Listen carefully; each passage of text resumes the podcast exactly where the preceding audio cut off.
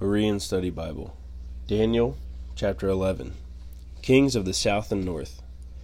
And I, in the first year of Darius the Mede, stood up to strengthen and protect him. Now then, I will tell you the truth. Three more kings will arise in Persia, and then a fourth, who will be far richer than all the others. By the power of his wealth, he will stir up everyone against the kingdom of Greece.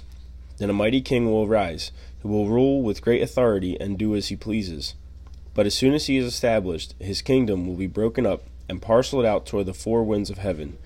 It will not go to his descendants, nor will it have the authority with which he ruled, because his kingdom will be uprooted and given to others. The king of the south will grow strong, but one of his commanders will grow even stronger and will rule his own kingdom with great authority.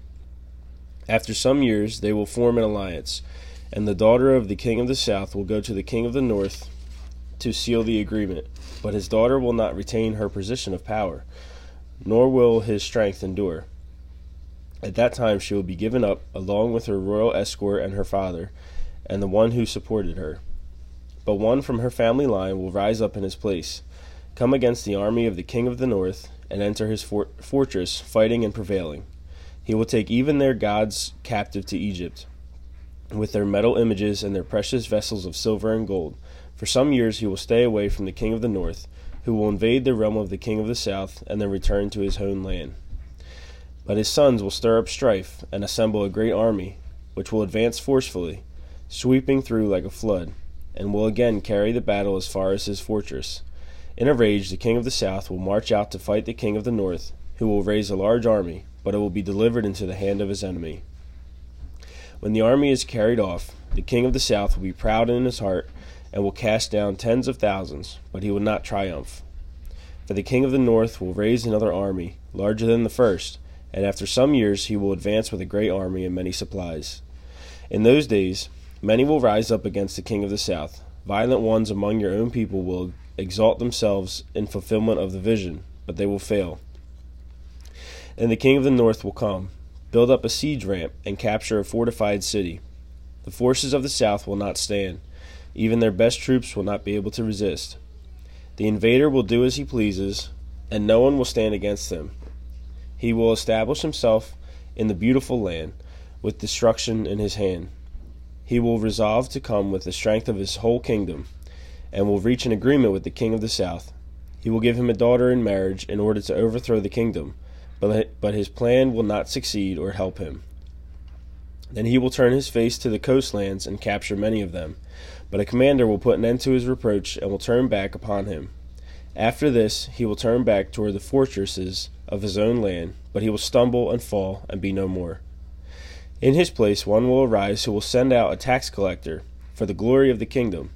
But within a few days he will be destroyed, though not in anger or in battle. In his place, a despicable person will arise. Royal honors will not be given to him but he will come in a time of peace and seize the kingdom by intrigue. Then a flood of forces will be swept away before him and destroyed, along with the prince of the covenant. After an alliance is made with him, he will act deceitfully, for he will rise to power with only a few people. In a time of peace, he will invade the richest provinces and do what his fathers and forefathers never did. He will lavish plunder loot, and wealth on his followers, and he will plot against the strongholds, but only for a time. And with a large army he will stir up his power and his courage against the king of the south. He will mobilize a very large and powerful army, but will not withstand the plots devised against him. Those who eat from his provisions will seek to destroy him. His army will be swept away, and many will, will fall slain. And the two kings, with their hearts bent on evil, will speak lies at the same table, but to no avail. For still the end will come at the appointed time. The king of the north will return to his land with great wealth, but his heart will be set against the holy covenant, so he will do damage and return to his own land. At the appointed time he will invade the south again, but this time will not be like the first. Ships of Kittim will come against him, and he will lose heart. Then he will turn back and rage against the holy covenant and do damage. So he will return and show favor to those who forsake the holy covenant. His forces will rise up and desecrate the temple fortress. They will abolish the daily sacrifice and set up the abomination of desolation.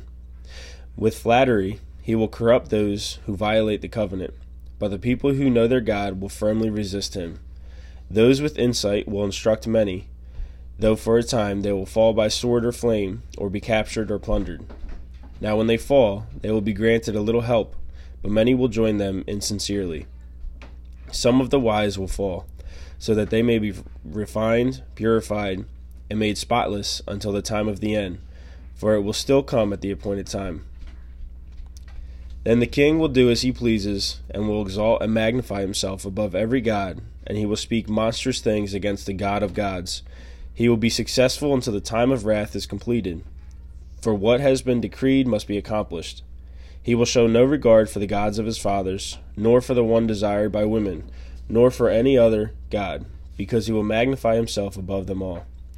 And in their place he will honor a god of fortresses, a god his fathers did not know with gold, silver, precious stones, and riches. He will attack the strongest fortresses with the help of a foreign god, and will greatly honor those who acknowledge him, making them rulers over many and distributing the land for a price. At the time of the end, the king of the south will engage him in battle, but the king of the north will storm out against him, with chariots, horsemen, and many ships, invading many countries, and sweeping through them like a flood. He will also invade the beautiful land and many countries will fall. But these will be delivered from his hand Edom, Moab, and the leaders of the Ammonites. He will extend his power over many countries, and not even the land of Egypt will escape. He will gain control of the treasures of gold and silver and over all the riches of Egypt, and the Libyans and Cushites will also submit to him. But news from the east and the north will alarm him, and he will go out with great fury to destroy many and devote them to destruction. He will pitch his royal tents between the sea and the beautiful holy mountain, but he will meet his end with no one to help him.